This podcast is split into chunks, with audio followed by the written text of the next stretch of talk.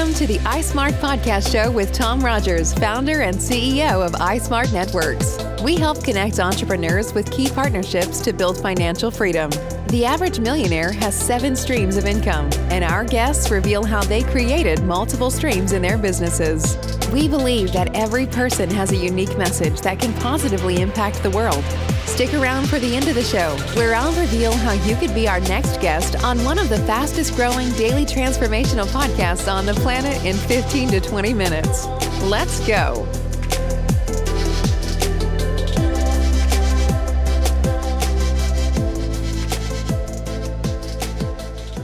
Okay, thanks for being on iSmart Podcast. Today we have Mickey Ferri. Mickey Ferri is the founder and president of Economics Athletes, and he's an economist at Insight Economics. So, um, Mickey, thanks for being on the show. Could you tell us, you know, what is it to be an economist, and how did you get into this whole thing? Oh, great to be here, Tom. Thank you. Uh, well, so I mean, I really view economics as the intersection between business, math, and psychology. And I've spent uh, years being an economist now. I have a PhD uh, uh, in economics from the University of Chicago, and I studied there under Steve Levitt, the author of Freakonomics. And really, what we do is is kind of analyze any kind of real world complex situation, boil it down to what are the key factors that matter, and then do our best to quantify those uh, those key factors. Interesting. So, so me being, you know, a business owner uh, and knowing other business owners, how would you be of a benefit to our company, and what time would you would we reach out to you and need your services?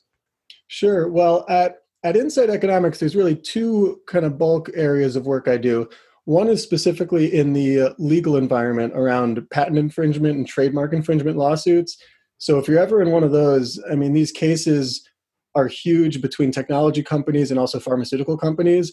If someone's infringing on someone else's patent, they can be liable to pay millions of dollars of damages. Yeah. And and uh, you know you can think of the classic Apple Samsung cases, for example, where you know Apple and or Samsung spent years developing technology, and then the other one can just go ahead and copy it and start to make money off of it. So there are penalties for that. And what so when those cases end up going to trial, and expert economists like myself will come in, uh, gather a whole bunch of data from the companies, look at uh, you know all sorts of information, uh, both internal private information from the companies, and then also external market information. And what we do is we determine the value of the patent. So, you know, a certain patent we can say is worth five or ten dollars per phone and they sold 100 million phones so that you know could be pretty valuable patent yeah. Exactly. Definitely. Um so how did so you so you just went to is this something you focused on in school and like this is something you wanted to do for for a long time have you just kind of got full time into it and really enjoy it now? Yeah i mean i yeah now i'm into it and i really enjoy it. To be honest i didn't even know this field existed until i got into yeah, the field. not really. Yeah. No it's a really it, uh, it's a really niche field but but it's you know it's fascinating because we get to deal with real world data. So during the PhD program at at U Chicago, I uh, found out this was a pretty common track. I'd say for economics PhDs, a lot a lot go into academia and uh, become professors. A lot now are going into the private sector and working directly for companies like Amazon or Google. Um, Amazon is actually now one of the biggest employers of economists. There's at least two or three hundred economics PhDs at Amazon doing pricing models and all sorts of things Very there around around how customers interact with the website. But then this this field of of uh, you know kind of legal uh, legal economic consulting is a pretty big one for economists. And what I studied a lot of during the PhD was uh, uh, so we call it industrial organization within the economics world, which is how a specific industry is organized. So you focus focus really on one industry, everything from the raw materials up through the supply chain, and then how different marks up, different markups happen along the way, and then you know from the consumer side, why consumers demand certain features of products and what they're willing to pay, and then how those how those prices are determined and how the market shares are determined. Yeah, I mean, it, sounds like you know if, if, a person doesn't want to do those kind of things and is not a huge uh, analysis kind of individual, you would come in and kind of you know alleviate a lot of the stress associated with that and do a lot of correction, you know, courses, kind of um, pivot from one direction to another if necessary. So, so, is it that people or business owners would bring you in more so you know when there's kind of like a problem or an issue or what kind of time frame do they usually bring you into the company that's a great question yeah i would say we i'm i'm probably not best suited for very early stage. Like if you're still trying to figure out how to get your first customer or your first 10 or 100 customers uh, you know not ready for uh, uh, for an economist yet. But when you have a lot of data uh, you know 100 to 1000 customers when you've generated maybe a couple million in revenue total and you're really trying to figure out how to get from that like the most efficient path to get from maybe 2 to 5 million in revenue up to that 50 to 100 million in revenue stage that's where an economist can really come in and, and help you understand like what yeah this is super interesting yeah. um, because it it almost sounds as if when you when you talk about these things in, in my mind it goes like you're some kind of a coach like a business coach or something like that but instead of being labeled like that because there's a million everyone's a business coach. You don't even have to have any kind of skills. You could just be an entrepreneur that just wants to like encourage people and meet with them on you know a monthly basis and then you know just say keep going you know and give them some ideas here and they pay $5000 a month to have you as a coach. And that's this is so common like and it's it's kind of frustrating because i've known so many of those individuals. I'm sure you do as well. What sets you apart from being one of those guys that's a great question. I mean, when I think about building a successful business, it can be really challenging and there and it can feel like there's just so many things you have to get right. But what I find the reality is there's there's really just a few things any business has to get really right. And if you get if you know what the key things that your business has to focus on are, if you can identify those well and stay focused on them and get those few things right, then you know those small details they just they just fall into place. And I think as an economist, where I can provide value is in uh, kind of organizing the information for you. If if it's a business owner who doesn't really like numbers or shies away from numbers, and they and they don't have anyone on their staff who really who really can understand the numbers in the markets well, that's where I can provide a whole lot of value. Definitely. And uh, helping kind of like identify what the key two or three things to really focus on. Yeah, um, you know, sounds like you're pretty qualified for it. So, you know, the shows have primarily focused on ways of creating multiple streams of income um, and how entrepreneurs have been able to do this in business. You know, as an economist going into a business, are you helping them identify different streams of revenue that they can create within their within their business? Uh, potentially, yeah, yeah. I have done some of that work too. Okay, yeah. yeah, that's a it's a it's an interesting subject because a lot of times I think in business you know uh, the reason why that the reason why a lot of businesses fail is because they keep on doing the same thing over and over and over again without any kind of external um, opinions or analysis or anything like that. And they're like well everything's fine.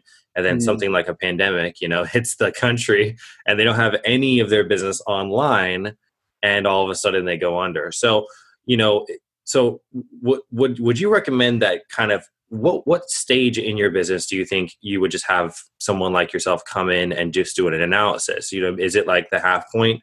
Is it to a point where maybe they're doing you know a couple million dollars in revenue a year? Is there a certain client number that they that you that you would recommend like having someone come in there so that they you know they don't get hit by something like this pandemic and then mm-hmm. destroy their 10 years of their life?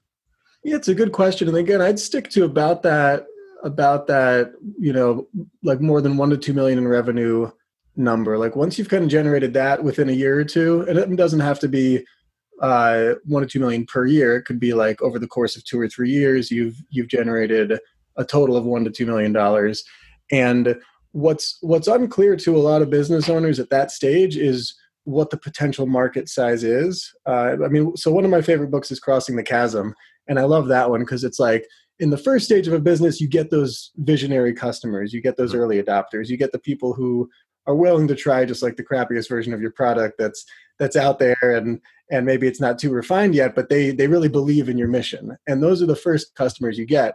But that group of people might be pretty small although there might be kind of that next level of customers uh, that that you, you may have to change your marketing a little bit. You may have to find them from new sources and again you don't know is that is that potential market size 10 million dollars or 100 million dollars and right.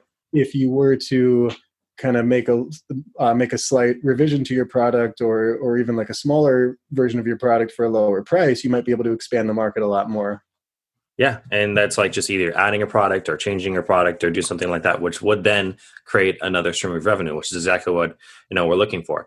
Um, perfect. So the last thing we want to talk about in the show, uh, you know, it's about a fifteen or twenty minute podcast. So, um, you know, with the, the, pandemic and everything that's going on, you know, how how have you become a benefit to these business owners like during this time? I'm sure you've been very busy, um, you know, and so how, how have you been able to bring value? Believe it or not, I have. Yeah, I I was joking with one of my colleagues the other day that you know an economic crisis is is actually I mean sometimes it can be great for uh, uh, for economists in the short term because we end up getting a lot That's of phone calls. Yeah. what do I do? Uh, no, I mean I will. What I'll say is what is interesting is there are industries that have not been affected, and those seem to be the ones that that are are ringing for us. So I mean the the breadth of industries I'm able to work in is really interesting. Like I, have been able to work in the environmental uh, industry recently, uh, companies related to like hardware and software security, and then and then also consumer products, and it's just kind of all over the map in terms of uh, in terms of cases and industries. I would say that the courts have really slowed down uh, in mm-hmm. terms of holding trials and holding hearings.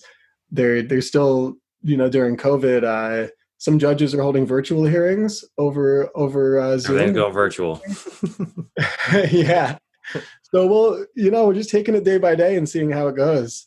Okay, sweet. Yeah. So um so so just as far as like a general consensus, you know, just keep things going moving forward. Is this is probably a good time to at least analyze your numbers, get your you know your data in, make some pivots if if necessary, um, and don't find yourself in court, right?